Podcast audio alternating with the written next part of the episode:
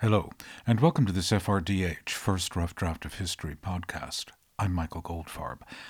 A listener wrote in after I recently put up a recording from a BBC series I did in 2016 called All My Presidents.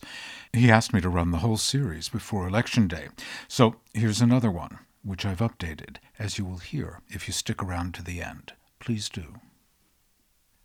As you become an adult in America, your relationship to the president changes. There's the obvious reason. You have an active role in selecting him, and finally, a her. But also, as you enter the world of work, the expectations you have of the president take on a pragmatic economic color. His policies could affect your earnings and how much tax you pay. The voting age when I was growing up reflected this 21.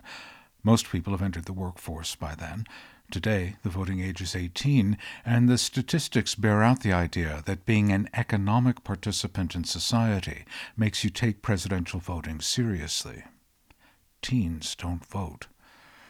The first man I voted for who actually won was James Earl Carter in 1976, and those were the years I drove a taxicab and worked in the theater. My beginnings as a journalist are intimately connected to the presidency of his successor, Ronald Reagan, in 1980. The four years between the two elections were a time when the magnetic polarity of American society reversed from progressive to reactionary, although those who lived through the event may not have noticed. Jimmy Carter, a nuclear physicist by training, probably didn't notice either. He was an insurgent in a Democratic Party still looking for a direction home to the New Deal and the fondly imagined restoration of the Kennedys. The last living Kennedy brother, Ted, wasn't available in 1976 as he was still in purdah the incident at Chappaquiddick Island, in which he drove off a bridge and Mary Jo Kopechne, a passenger in his car, drowned while he swam free, weighed heavily. Carter was clean. Carter was pious. Carter was a good house guest. The first reports that seeped out as his campaign took off nationally told of how he traveled on his initial campaign tours without an entourage and stayed overnight in ordinary folks' houses and always made his bed in the morning before leaving. After the lies surrounding Vietnam, Watergate, and Nixon's pardon by his successor, Gerald Ford, the only one of my presidents who never faced the electorate, the appeal of Carter was this simplicity and his authenticity. He was also a man of the South, the governor of Georgia, and he offered the prospect of bringing white voters in the southern states back to the Democratic Party. They had drifted away over the previous decade following the enactment of civil rights legislation by the Democrat Lyndon Johnson. Carter did bring part of the South back and won the presidency, but the cross currents he encountered ruined his prospects. He was the unlucky general Napoleon would never have promoted. The economy he took over was still suffering from the Arab oil embargo of 1973, which had injected inflation into the economy. Periodic oil shortages meant queues at gas stations. The economy was stagnant. During his time in office, the Soviet Union invaded Afghanistan, and the Shah of Iran was overthrown by revolution. Those are crises.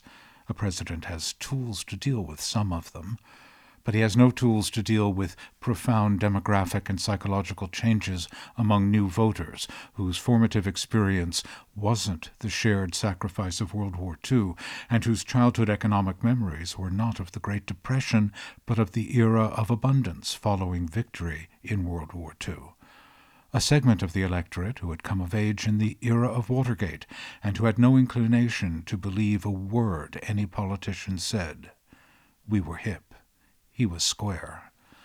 It was easy for us to forget that one of Carter's first acts as president was to give an amnesty to those who had left the country to avoid the draft during the Vietnam era, when balanced against his endorsement of forms of energy, like nuclear power and coal, that hip younger voters considered dirty.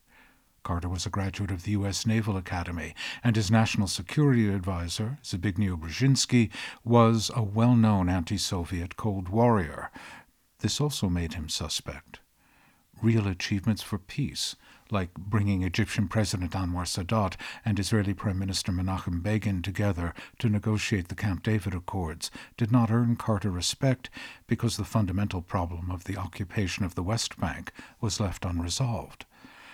Throughout his presidency, the unemployment rate came down, but the permanent government in Washington, those attached to think tanks and lobbying groups, and the press corps, which had grown enormously in the previous decade, gave the man no respect.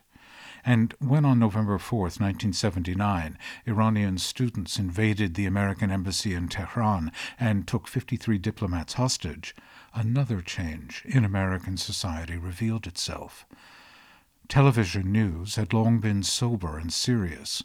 Its editorial leaders lived by the code of Edward R. Murrow. This instrument can teach, it can illuminate, it can even inspire.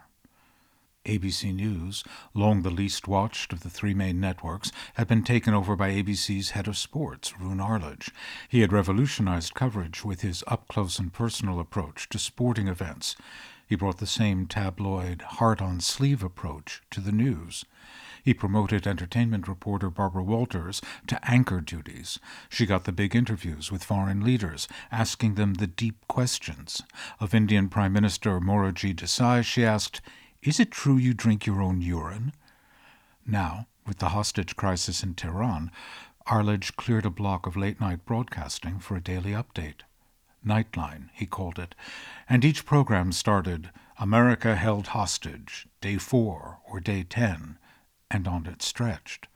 By America Held Hostage, Day 100, Carter's public image was unrecoverable. He had allowed America to be humiliated by a nation of religious fanatics. Then he launched the ill fated mission to rescue them. Eight American soldiers died in the attempt. Throughout all this time, politics, the Carter presidency, didn't break through to me. Actors are a self obsessed crew, and I was no different than my colleagues. But in early 1980, I began to pay attention. Presidential election year. The primaries were underway. America was still being held hostage. It was day 140 or so. I was rehearsing the American premiere of David Edgar's play Mary Barnes at the Long Wharf Theater in New Haven, Connecticut. Teddy Kennedy had decided to end his purdah and challenge Carter for the nomination. Ronald Reagan was looking more and more like the Republican nominee. The charisma free Carter had no chance of beating the charismatic Reagan, but Kennedy. Well, the restoration might be at hand, if only the president would step aside, as Lyndon Johnson had in 1968. But no, he wouldn't. Sometime in early April 1980, Carter wrapped up the Democratic nomination, and Reagan won enough delegates to claim the Republican crown. I was sitting in the Long Wharf green room and said aloud to no one in particular, Well, that's it. Reagan will be president. Some of my more political friends, who still thought it was 1968, were sanguine about this. The election of the very conservative Reagan would ruin the economy and hasten the revolution. I hope they're not still waiting. America was held hostage for 444 days. Interestingly, on the day after Reagan was sworn in, the hostages were released. The times in America had changed. The road back to the New Deal would be permanently blocked. The age of reaction had begun. We're still living in it. My times had changed as well. I gave up acting after Mary Barnes an objective decision. The play starred Dame Eileen Atkins. Sitting next to me in the men's dressing room was Kevin Bacon. I was a technically good actor, but I knew star quality when I saw it in the rehearsal room or was stripped to my underwear putting on makeup next to it. I didn't have it, and I needed to do something else with my life. I sweet talked my way into a job as the oldest copy aide at the Washington Post. The woman in charge of hiring had a beloved cousin who was a struggling actor in New York and took pity on me. Two weeks before Ronald Reagan was inaugurated, I began working in the style section, answering phones, taking down copy, being a general dog's body. The paper itself was not immune to bigging up the change in Washington. One preview story was about the jostling for parking space for Reagan supporters' private jets at National Airport. Inauguration night, I was in the office as the formally dressed reporters flooded the city to record the end of the Puritan Carter years. The headline next day read, The Power and the Glory and the Parties. Report after report of restoration excess. This was not the Washington Post of Woodward and Bernstein and all the president's men. The permanent government in D.C. loved Ronald Reagan as much as it loathed Jimmy Carter. The style section is where the up close and personal profiles of the Reagan team appeared.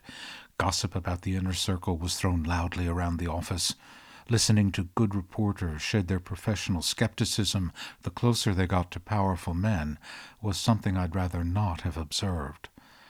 As was pointed out to me after a couple of years, I was not a good fit with the Washington Post. I rather agreed. Of all the firings I have endured, that hurt least. I returned to New York. But that didn't end my professional connection to the Reagan presidency. A few years later, in 1985, The Nation magazine, decidedly unreactionary, sent me to Washington to compile reports on prospective Reagan appointees to the Supreme Court. The Supreme Court drama is the narrative spine that runs through the story of all the presidents of my lifetime. In 1953, President Dwight Eisenhower appointed a former California governor, Earl Warren, Chief Justice of the Supreme Court. Warren was a Republican and, by the standards of his time, a conservative. But the court he presided over rendered some of the most liberal decisions in American history on school desegregation, rights of people accused of crimes, and setting out the difference between free speech and imposed religious speech. Warren became a hate figure for the right wing. When he retired 16 years later, Richard Nixon was president. He appointed an even more conservative figure to be Chief Justice, Warren Burger. The Burger Court presided over even more liberal decisions, ending the death penalty, endorsing the legality of forced integration, and, in the case of Roe v. Wade, legalizing abortion. This last decision would reshape the Republican Party and America's domestic politics from the moment it was handed down to the present. Overturning Roe v. Wade became a cause, and then it became an obsession for a minority within the grassroots of the party, particularly in the South. It gave rise to the religious right wing in America, whose noontime came under Ronald Reagan, the previous three decades of Supreme Court decisions, from enforcing integration in state schools, ending mandatory school prayer, to legalizing abortion, had led them to organize, and Reagan was happy to take their energy on board. The quid pro quo for their organizing energy was a promise to appoint judges to the Supreme Court who would work actively to overturn Roe v. Wade. I spent most of the summer of 1985 in Washington compiling reports on two men who fit that bill Senator Orrin Hatch of Utah, a Mormon and outspoken critic of abortion, and Judge Antonin Scalia, who sat on the Federal District Court of Appeals in Washington, D.C. I spent hours in the courthouse watching the Scalia performance on the bench. He was an insult comedian I interviewed both men's colleagues and staffers and partisans of all stripes and learned that this branch of government, the judicial branch, the one that was designed to be above partisan politics, had now become the most contested political battleground in the nation. It still is. My connection to these two presidents continued. When my interview and note taking in Washington was done, I returned to my room on 7th Street between Avenues C and D on the arson ravaged Lower East Side of Manhattan to write my reports. I was under a time constraint. In a few weeks I was getting married and then moving to London. It was hard to concentrate. The summer heat lingered into September. The windows were open, and the roar of the city occupied the space in my brain where I usually find words. Late in the month, the noise intensified high pitched whine of electric saws, erratic syncopation of humans wielding hammers. Come on! What is that? Go outside to check. One block south, a burned out tenement, was being renovated, a project of Habitat for Humanity. Carpenter in chief at this project was Jimmy Carter. Tried to catch a glimpse, but couldn't see him. The following summer, Reagan appointed Scalia to the Supreme Court. The Nation published my report, and it was quoted in more than 100 newspapers.